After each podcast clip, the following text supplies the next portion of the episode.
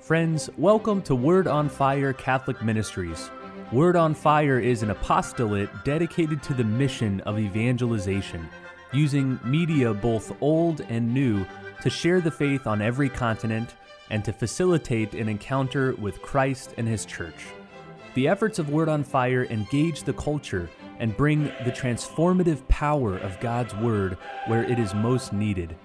Today, we invite you to join Bishop Robert Barron as he preaches the gospel and shares the warmth and light of Christ with each one of us. Peace be with you. Friends, for this sixth Sunday of Easter, I want to focus on the first letter of St. Peter, which is our second reading for this weekend. You know, we don't have a lot of passages from First Peter during the liturgical year, so I want to take advantage of this Easter tide to explore this marvelous text a bit. I want to focus in on a few lines from the beginning of our passage, for they have proven to be of enormous significance in our tradition. Peter says, Listen, always be ready to give an explanation to anyone who asks you for a reason for your hope Always be ready to give an explanation to anyone who asks you for a reason for your hope. In many ways, everybody, this is the master text for all theologians and catechists and apologists up and down the centuries to the present day. Something that's distinctive to biblical Christianity is that from the beginning, it's been very interested in doctrine and expressing doctrine clearly and articulately. Now, I say distinctive because there are many religions and spiritual traditions that put the stress not so much on doctrine, but on practice. The technical term, not so much on orthodoxy, but orthopraxis. Just means not so much right belief, but right action. And a version of this in, in popular spirituality is often expressed today well, it doesn't really matter what you believe as long as you're a good person. You know, it's it's the practice that matters. Now, Christianity certainly has had a very strong ethical code grounded in the Sermon on the Mount. But it's never been satisfied with mere orthopraxis. Joseph Ratzinger, Pope Benedict XVI, gives a good reason for this. It's because we declare that the Logos, the word or the reason of God, has become flesh in Jesus. That's why we're a logical religion, because we're a Logos religion. Jesus said to his apostles, Who do people say that I am? And it was Peter, the author of our letter for today, who gave the correct answer. You are the Christ, the Son of the living God. From those earliest days, getting the teaching about God and Jesus and the Spirit and the church right has mattered immensely to Christians.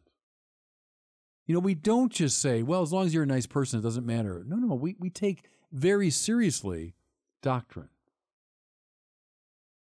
It's also why, from the very earliest times, the church has proposed creeds formal statements of belief, most of which grew out of baptismal practice. So, if someone's brought for baptism, he or she would be asked, Well, what do you believe? You know, do you believe in God? And yes. Do you believe in Jesus Christ? Yes. Do you believe in the Holy Spirit, etc.? Out of those baptismal uh, interrogations, if you want, the creeds developed.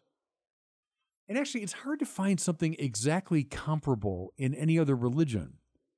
You won't find it in Judaism. You don't find it in Islam, which expresses its faith in a very simple way.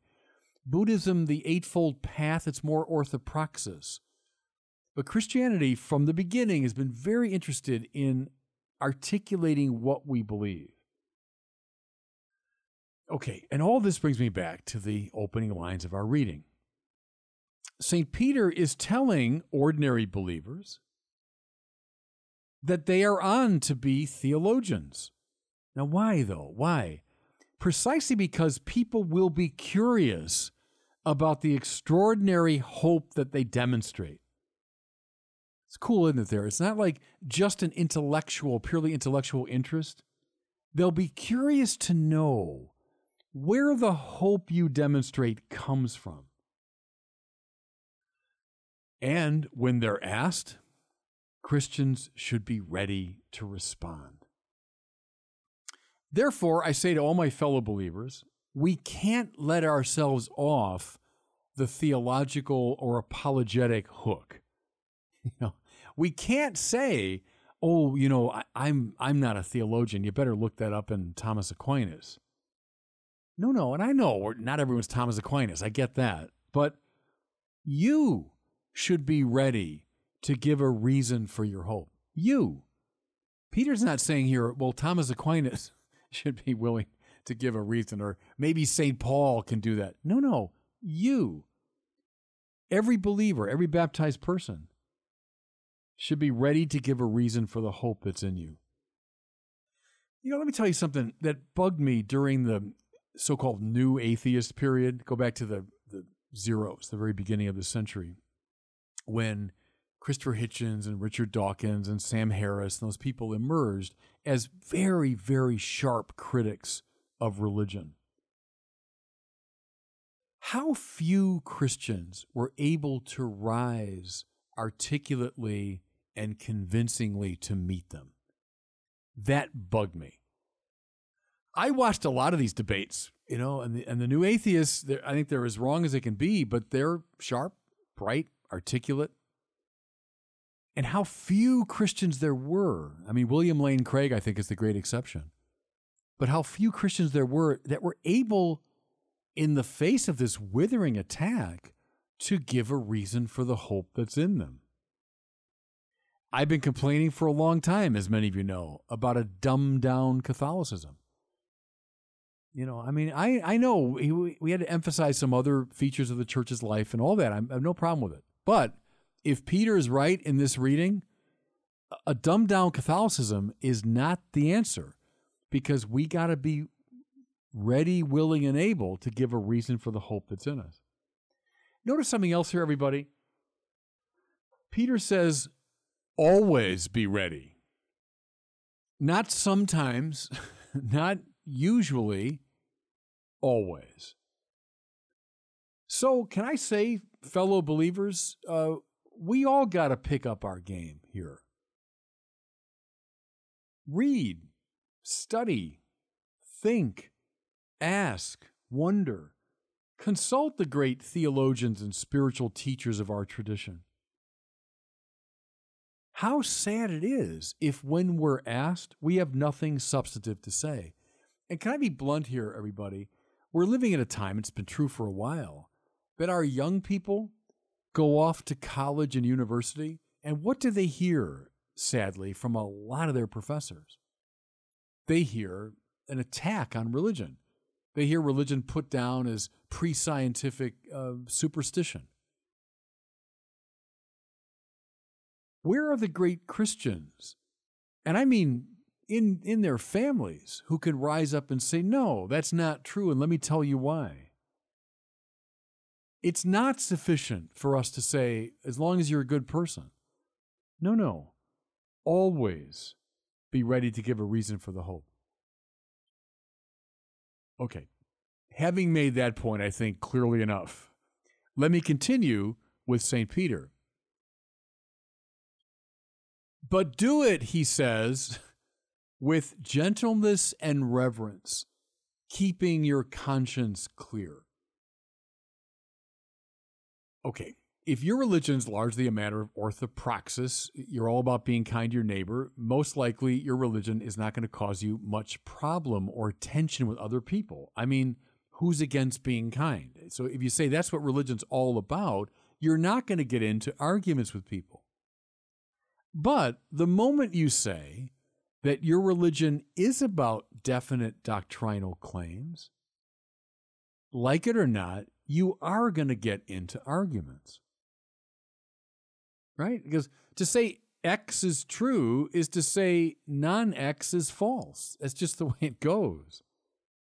When you say God exists, you're implicitly saying that those who deny God's existence are in error. When you say Jesus Christ is the Son of God, you're at least implicitly saying that those who deny this are wrong.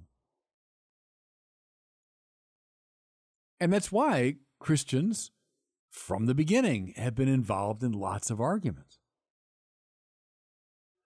Irenaeus, Origen, John Chrysostom, Augustine, Anselm, Thomas Aquinas, Robert Bellarmine, John Henry Newman, G.K. Chesterton, they've all been arguers because they've taken what St. Peter says here seriously. Now, you know, if you doubt me on this score, can I invite you to go on any of my internet platforms? so I do this work a lot of apologetics and catechesis and theology and so on. Uh, you won't find one article I've ever written or one video I've ever published that has not excited opposition. I can say that without fear of contradiction. And, and, mind you, I don't have a particularly polemical style. I'm not one of these people that's always trying to pick a fight. But I don't know any article or video I published that hasn't stirred up some opposition. But remember now what St. Peter said. When you give a reason for the hope that's in you, do it with gentleness and reverence, keeping your conscience clean.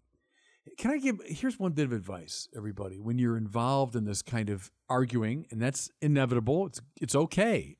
We're we're a we're an arguing religion. But when you do it, think my purpose here is not to win an argument. My purpose is to win someone for Christ. If I'm interested primarily in in beating up my opponent and proving that I'm right, then I'm not doing this good work with gentleness and reverence. But if I'm doing it out of a desire to bring somebody to Christ and to bring them to greater truth, if I love them more than I love winning the argument, then I'm following St. Peter's advice. Then, even as I argue as I should, I'm keeping my conscience clear. So, if you want to sum it up, be bold in your speech. Fellow believers, be smart, theologically informed. Always be ready to give a reason for the hope that's in you. But always do it with love desiring to win a soul, not an argument. And God bless you. Thank you for listening to this week's homily from Bishop Robert Barron. For more resources from Bishop Barron, please visit wordonfire.org.